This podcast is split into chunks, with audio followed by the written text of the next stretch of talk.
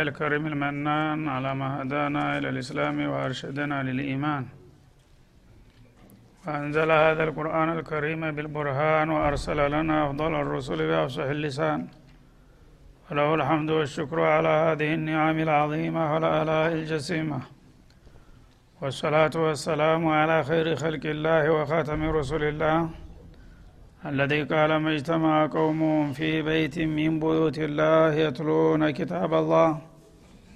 ويتدارسونه فيما بينهم إلا نزلت عليهم السكينة وغشيتهم الرحمة وحفتهم الملائكة وذكرهم الله في من عنده وعلى آله وصحبه ومن اهتدى بهدي وبعد.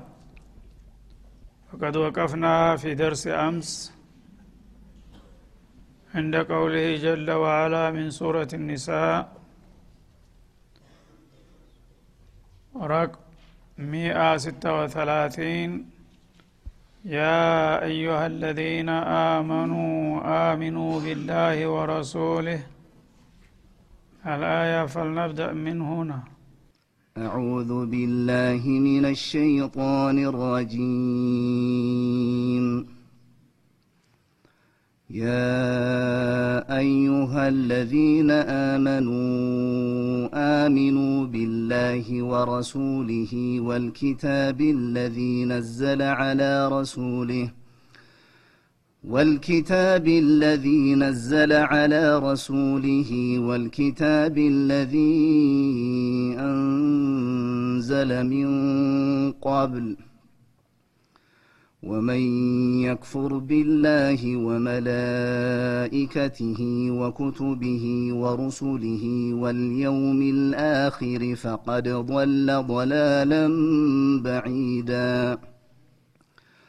إن الذين آمنوا ثم كفروا ثم آمنوا ثم كفروا ثم ازدادوا كفرا. ثم ازدادوا كفرا لم يكن الله ليغفر لهم ولا ليهديهم سبيلا. بشر المنافقين بأن لهم عذابا اليما. الذين يتخذون الكافرين أولياء من دون المؤمنين. أيبتغون عندهم العزة فإن العزة لله جميعا. وقد نزل عليكم في الكتاب أن إذا سمعتم آيات الله يكفر بها ويستهزأ بها ويستهزأ بها فلا تقعدوا معهم حتى يخوضوا في حديث غيره. إنكم إذا مثلهم. إن الله جامع المنافقين والكافرين في في جهنم جميعا. ان الله جامع المنافقين والكافرين في جهنم جميعا. الذين يتربصون بكم فان كان لكم فتح من الله قالوا الم نكن معكم وان كان للكافرين نصيب قالوا الم نستحوذ عليكم ونمنعكم من المؤمنين فالله يحكم بينكم يوم القيامه ولن يجعل الله للكافرين على المؤمنين سبيلا ان المنافقين يخادعون الله وهو خادعهم واذا قاموا إلى الصلاه قاموا كسالى واذا قاموا إلى الصلاه قاموا كسالى يراءون الناس ولا يذكرون الله الا قليلا مذبذبين بين ذلك لا إله هؤلاء ولا إله هؤلاء. ومن يضلل الله فلن تجد له سبيلا. يا ايها الذين امنوا لا تتخذوا الكافرين اولياء من دون المؤمنين اتريدون ان تجعلوا لله عليكم سلطانا مبينا ان المنافقين في الدرك الاسفل إن المنافقين في الدرك الأسفل من النار ولن تجد لهم نصيرا إلا الذين تابوا وأصلحوا واعتصموا بالله وأخلصوا دينهم لله فأولئك مع المؤمنين وسوف يؤتي الله المؤمنين أجرا عظيما. ما يفعل الله بعذابكم إن شكرتم وآمنتم وكان الله شاكرا عليما. أعوذ بالله السميع العليم من الشيطان الرجيم. يقول الله سبحانه وتعالى مخاطبا عباده المؤمنين وموجها لهم في مصالحهم الدينية والدنيوية አላህ ስብሓናሁ ወተዓላ እንደተለመደው ሙእሚኖችን ለዲናቸው ወይ ለዱንያቸው የሚጠቅማቸው ነገር ሊነግራቸው ወይም የሚጎዳቸውን ነገር ሊያስጠነቅቃቸው ሲሻ በማዕረግ ስማቸው ነው የሚጠራቸው ይህንን ማጠራር የሚጠቀመው አንደኛ አማይነኝ ካላችሁ እምነታችሁ ከዚህ ቀጥሎ የሚታዘዙትን ነገር እንድትፈጽሙ ያስገድዳችኋል ማለትን ለመጠቆም። ሁለተኛ አማይነን ብላችሁ ሲያበቃ በተግባር ካልተገኛችሁ ቃላችሁ ተግባራችሁን ስለሚጻረር ውሸታም መሆናችሁን ያስከትላል ሶስተኛ ደግሞ አማይነን ያለ ሰው እምነቱን በተግባር ማረጋገጥ ይጠበቅበታል የሚሉ መለክቶችን ይጠቁማል። ስለዚህ ያ አዩሃ አለዚነ አመኑ እናንተ ያመናችሁ ሰዎች ሆይ ይላል። የሚታመንበት ነገር ያው የታወቀና የተለመደ ነው። ከዚህ ቀጥሎ ግን ለማስታወስ ራሱ ይደግማቸዋል የሚታመንባቸውን ነጥቦች አርካን አልኢማንን ከሞላ ጎደል ከቀደር በስተቀር ይጠቅሳቸዋል እዚህ። እናንተ ያመናችሁ ያ አለዚነ ሰደቁ ቢላሂ ወሩሱሊህ ወኩቱቢህ እንደማለት ነው። በአላህና በመብቱ እንዲሁም ከዚያ ጋር ተዛምዶ ባላቸው ጉዳዮች ያመናችሁና የተስማማችሁ ሆይ ማለቱ ነው። አሚኑ ቢላሂ ወረሱሊህ በአላህና በመለክተኛው እመኑ ይላል። የሚያስገርመው ይሄ ነው። የአዩሃ አለዚነ አመኑ ብሎት ያበቃ አምኑ ቢላህ። እናንተ አምነናል የምትሉት በአላህና በመለክተኛው እመኑ ይለናል እንደገና። ታህሲል አልሐሲል አይሆንም ወይ የሚል ጥያቄ ያስነሳል።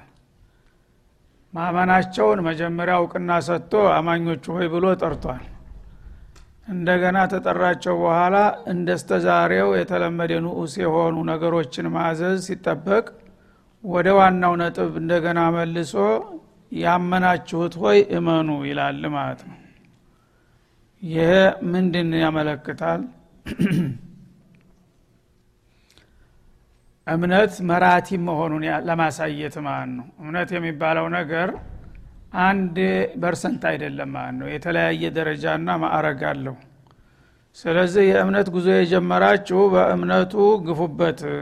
በተወሰነ ነጥብ ብቻ ከመቶ አንድ ወይም ሁለት percent አምኛለሁኝ ማለት በቂ አይደለም። እና እስከ መጨረሻው ድረስ ግፋ በርታ ማለትን ለማሳየት ነው ማለት ነው ወይም ደግሞ ኒፋቅና ሸክል አለባቸው ሰዎች ያ አዩሃ አለዚነ አመኑ ቢአልሲነቲኩም አሚኑ ቢቁሉቢኩም። በምላሳችሁ አምነናል ብላችሁ መግለጫ የሰጣችሁ በልባችሁና በተግባራችሁም እመኑ ማለትን ለማመልከት ነው። ከዚህም ሌላ የተለያዩ ተፋሲሮች አሉ። እንዲሁም ያ አዩሃ አመኑ አይ በደኡ ልኢማነ እትቡቱ ወስተሚሩ አላ ኢማኒኩም። በእምነታችሁ በርቱ ቀጥሉበት ማለትን ለማሳየት ነው። ስለዚህ እምነት የዚድ ወየንቁስ የሚሉት ዑለሞች ለዚህ ነው ማለት ነው። እምነት የሚባል ነገር አንድ ሰው አምኛለሁ ብሎ ስለተናገረ በቀላሉ በቃል እንደምትገለጠው አንድ ትንሽ ሚንት ነገር አይደለችም። በየለቱ የምታድግና የምትአብብ የምታፈራ ወይም ደግሞ የምትጠልግና የምትደክም የምትሞት ነገር ልትሆን ትችላለች ማለት ነው። ስለዚህ እናንተ ያመናችሁት ወይ እመኑ። እምነትን እንደጀመራችሁት ግፉበት ወይም ቀጥሉበት። ወይም ደግሞ እምነታቸውን እለት በለት መግቡት በአመለን ሳሊሕ አዳብሩት ማለት ነው። እና የሚታመነው በምንድን ነው አሚኑ ቢላህ። መጀመሪያ أساس الأسس የሁሉም የመሰረቱ ሁሉ መሰረት በአላህ ማመን ነው። أركان الإيمان የሚባሉት ነጥቦች ራሳቸው እኩል አይደሉም። የመጀመሪያው ወሳኝ ነው الإيمان بالله የሚለው። ከዛ በኋላ የእሱ فرع ናቸው አምስቶቹ ነጥቦች ማለት ነው። በአላህ ካመንክ ከአላህ ጋር የሚገናኙ ነገሮችን ሁሉ ታምንባቸዋለህ። መጀመሪያ بوجود الله አላህ በመኖሩ ማመን ይኖርብሃል እንደገና ካሊቅ ልዓለም ሙደብር ልከውን መሆኑን መቀበል ይኖርብሃል። ከዚያ በኋላ ደግሞ ለእሱ ታዛዥና ታማኝ መሆንን ያስከትላል። ከዛ ቀጥሎ ደግሞ መለክተኛው የሚለው ይመጣል ማለት ነው። እና በመለክተኛውም እመኑ። መለክተኛውን ማመን ማለት ያው አላህን ከማመን ጋር የተያያዘ ነው። በአላህ የማያምን ሰው የአላህ መለክተኛ ሊያምን አይችልም። ለምን? ላኪ ከሌለ ተላኪው አይኖርምና ማለት ነው እንዲሁም ደግሞ በአላህ የማያምን ሰው የአላህን መልእክት ሊቀበል አይችልም ማለት ነው። መለክቱንም መለክተኛውንም መቀበል የሚችለው መጀመሪያ ላኪውን መኖሩን ሲያምንበት ነው ማለት ነው። ወልኪታብ ለዚ ነዘለ አላ ረሱሊህ። እንደገና በመለክተኛው ላይ ባወረደውም ኪታብ እመኑ በልቁርአን አልዓظም ማለቱ ነው። ወማ ተፈራ ሚንሁ እንደዚሁም ሱነተ ሙጠሀራ እዛ ውስጥ ይገባል ማለት ነው በመለክተኛው ላይ ባወረደው ኪታብ እመኑ። ወልኪታብ ለዚ አንዘለ ሚን ቀብል ከዛም ቀደም ሲል ባወረደው ኪታብ እመኑ። ይህኛው አል የሚለው አሊል ጅንስያ ይባላል በናህዊዎች ቃዒዳ አሊል ጅንስያ ስትገባ አንድ ነገር ላይ ሙፍረድንም ጀምዕንም ማዕናውን ታሳጠዋለች በአጠቃላይ ክፍት ይሆናል ማለት ነው። ስለዚህ ወልኪታቢ ማለት ወልኩቱቢ እንደማለት ነው። ለፍዙ አሁን ሙፍረድ ነው ግን የሙፍረድነቱን ማዕና አልታነሰውና ወልኩቱብ ለዚ አንዘለ ሚን ከዛ በስተፊትም ባወረዳቸው ኩቱቦች እመኑ። ማለትን ያመለክታል። መላው ነቢዮች ያመጧቸውን ኪታቦች ሁሉ ማለት ነው። ወመን የክፉር ቢላህ እንግዲህ በእነዚህ ነገሮች ማመን ሲጠበቅባችሁ አይፍረድና ወደ ክደት ብትሄዱ ግን በአላህ የካደ ሰው አላህ በመኖሩ የሚጠራጠርና የሚክድ ወይም ደግሞ በኖሩን ተቀብሎ ሲያበቃ መብቱን የሚክድም ከሆነ እንደዛው ነው።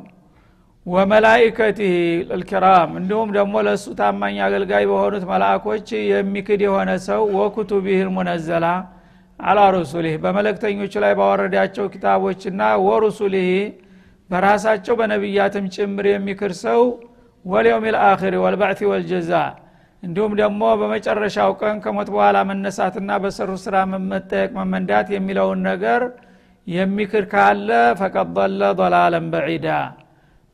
በዚህ ባህሪው በጣም አይርቁ የራቀን የመሳሳት ተሳስቷል። ተመስመሩ ለቆ ርቆ ሂዷል ማለት ነው። የመመለስ እድሉ ጨልሞበታል።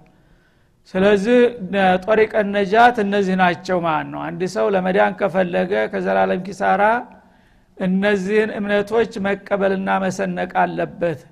እነዚህን ነገሮች የካደ ሰው ግን ተጦሪቀ ነጃ በጣም አይርቁ መራቅን ርቋል። ደግሞ ይመለሳልና ይድናል የማይባልበት ሁኔታ ላይ ነው ያለው ሲል ያስጠነቅቃል ማለት ነው። ስለዚህ ቀደር ብቻ ነው እዛ አያት ላይ የቀረው ተአርካን ልኢማን ሌሎቹ በነሱ በግልጥ ተደርድረዋል ማለት ነው። ቀደር እና ኩለ ሸይን ከለቅናሁ ቢቀደር እንዲሁም ደግሞ ወኩለ ሸይን የቀደርናሁ ተቅዲራ ወማ ተሻኡነ ኢላ አንየሻ አላህ በሚሉትና በመሳሰሉት አያቶች በተለያየ ቦታ እሱም ተንጸባርቋል ማለት ነው። ስለዚህ የእምነት ነጥቦች እነዚህ ናቸው። ከነዚህ ነጥቦች አንዱንም የካደ ወይም የተጠራጠረ ሰው ዘላለም በዒዳ ላይ እንደሚወድቅ ነው።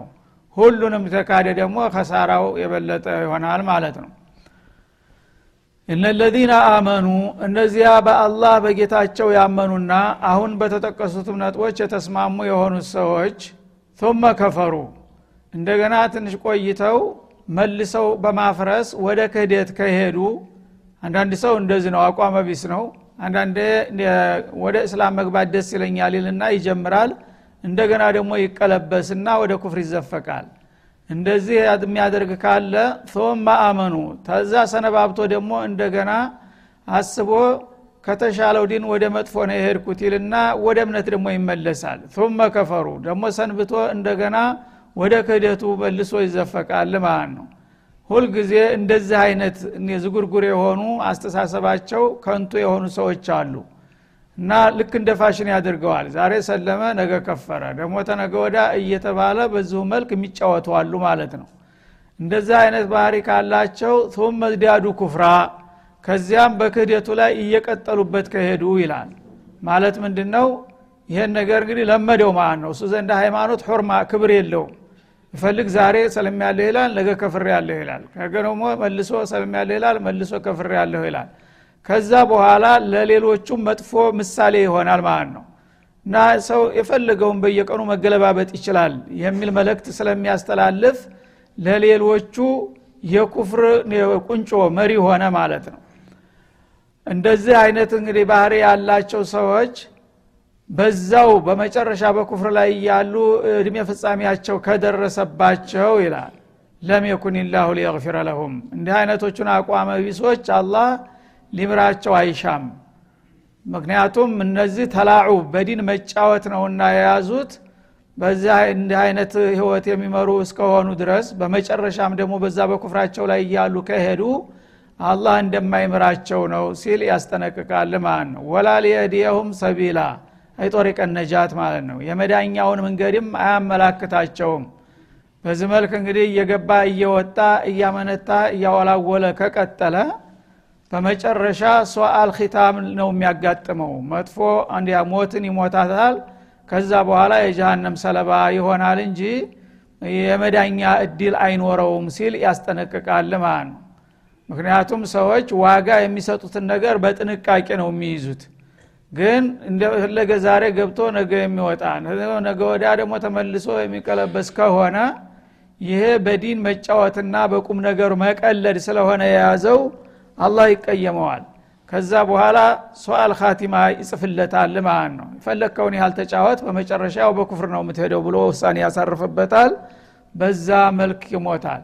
በዛ መልክ ከሞተ በኋላ ይህ ሰው የመዳኛ ተስፋ አይኖረውም ማለት ነው። ምክንያቱም በተወሰነ ጊዜ ሰልም ያለው ባለበት ጊዜ ሊሰግድ ሊጾም ይችላል።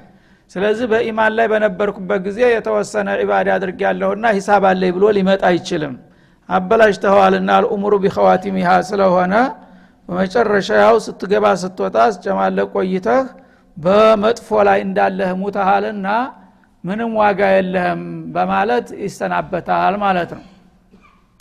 ስለዚህ ኢማንን በጥንቃቄ መያዝ አለበት። አንዳንድ ጊዜ ሹብሃ ብዥታ የሚፈጥሩ ነገሮች እንኳ ካጋጠሙን ወደ አውኑ ተውባ ማድረግና እነዛን ነገሮች ለማስወገድ መጣር ይኖርብናል እንጂ የተላዑ በሸይጧን በመጣ ቁጥር ዝም ብለን እጅ መስጠት አይገባም ማለት ነው። እና ይህን ማለት አንድ ሰው ታንዴ ሁለት ጊዜ ወደ እምነት ገባ ወጣ ካለ የመዳኛ ጊዜ የለውም የሚለው አገላለጥ በቃሉ እንደሚያሳየው በቀጥታ በመጨረሻ ሰልሞ ቢሞት እንኳን ለማለት አይደለም። የዚህ አይነት ጨዋታ የሚጫወቱ ሰዎች አላህ ስለሚቀየማቸው ኺታም ያጣሉ መጨረሻቸው ያማረ አይሆንም ለማለት ነው እንጂ መጨረሻ ላይ በአጋጣሚ ሰልሞ እክላስ አድርጎ ተልቡ ተጸጽቶ ከሞተ ሊቀበለው ይችላል ይህንንም ቢሆን ማለት ነው። ግን የዚህ አይነት ባህሪ ያለው ሰው ሁል ጊዜ በስቲቅራ ሲታይ በመጨረሻ በኩፍር ላይ ነው የሚሞተው ማለት ነው። ለምን? ጌታ ጋር ያለውን علاقة ስላበላሸ አላህ شقاء ይጽፍበታል። ከዛ በኋላ እንዲሁ ወጣ ገባ ሲል አንድ ቀን በኩፍር ላይ እንዳለ ስለሚሄድ የመመለሻና የመዳኛ እድል የለውም ያለው ለዚህ ነው። በአጋጣሚ ግን በእስላም ላይ ሆኖ إخلاص አድርጎ ባለፈው ሁሉ ተጸጽቶ ከሞተ እሱንም ሊቀበለው እንደሚችል ነው። ومن تاب تاب الله عليه አላህ ስብሓናሁ ወተላ ባበተውባን እስከ ቅያማ ድረስ አልዘጋም ብለዋልና ተምሩ እስከ ቶበት ድረስ አልቀበለውም ማለትን አያመለክትም። ግን የመቶበት እድል የለውም። በገዛጁ አላህ ጋር ያለውን አላቃ አበላሽቷልና አላህ አይወፍቀውም ለማለት ነው ይህንን የነገረን ማለት ነው። በሽር ልሙናፊቂን እና በዚህ መልክ በቁም ነገሩ የሚጫወቱና የሚቀልዱ የሆኑትን አስመሳዎችና አታላዎች አብስራቸው ይላል። በምንድ ነው ማበስራቸው ቢአነ ለሁም አዛበን አሊማ። እጅግ አሳማሚና አንገብጋቢ የሆነ ቅጣት ለእነሱ እንደተደገሰላቸው ንገራቸውና አብስራቸው ይላል።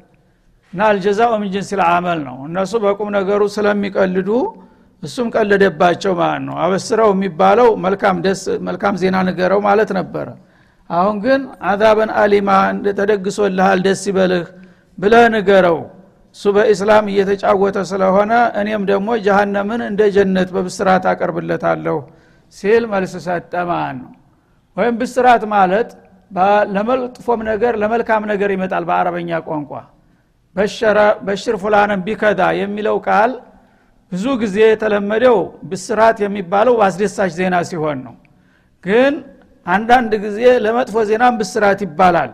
ለመቀለድ ብቻ ሳይሆን ማለት ነው። ለምን? ይሄ አስለ ሉጋው የተነሳው ሚነ ተአثሪ አለልበሸራ አንድ ሰው አንድ የሚያስደስት ነገር ሲሰማ ሰውነቱ ይፈካል። ሰውነቱ ላይ ይታያል። ገሌ ዛሬ ደስተኛ ሆኗል ሳ ምን አግኝቷል? ይባላል። አይደለም እንዴ የሚያስከፋ ነገርም ሲሰማ ደግሞ ሰውነቱ ላይ እንደዛው ንጽብራቅ ይታይበታል። ይኮማተራል ይጨፋገጋል በጣም ከስሞ ቅስሙ ተሰብሮ ይታያል። ምን ሆነ ይባላል። ስለዚህ ብስራት ማለት በሸራህ ላይ ሰውነትህ ላይ አሻራ የሚያሳይ የሚያሳርፍ ዜና ሁሉ ብስራት ይባላል። በመጥፎም ይሁን በመልካምም ማለት ነው። ስለዚህ በዚህ ከተሄደ መጃዝ መሆኑ ይቀርና አበስራቸው የሚለው ቃል ራሱ ያው መርዶ ንገራቸው እንደማለት ይሆናል ማለት ነው። ሙናፊቆችም በቁም ነገሩ የሚቀልዱ እስከሆኑ ድረስ በዚህ በስራችሁ ሳቢያ የተዘጋጀላችሁ ድግስ አላችሁ ጀሃነም ብለህ መርዶውን ንገራቸው ለማለት ይሆናል ማለት ነው። ለማንኛውም ማንም ሰው የሰራውን ስራ ዋጋ ኢንኸይረን ፈኸይር ወይን ሸረን ፈሸር ውጤቱን ማገኘቱ አይቅርምና እነዚህ እንግዲህ ረበልዓለሚን ኩቱቦችን አውርዶ ርሱሎችን ልኮ በቁም ነገሩ ለነሱ አስቦ ተቆርቁሮ ይሄ ነው የመዳኛው መንገድ ብሎ ሲነግራቸውና ሲመክራቸው በመቀበል ፈንታ ፊታቸውን የሚያዞሩና የሚቀልዱ እንደቀለዱብ በቁም ነገሩ እኔም ደግሞ በጀሃነም እናበስራቸዋለሁኝ ይላል።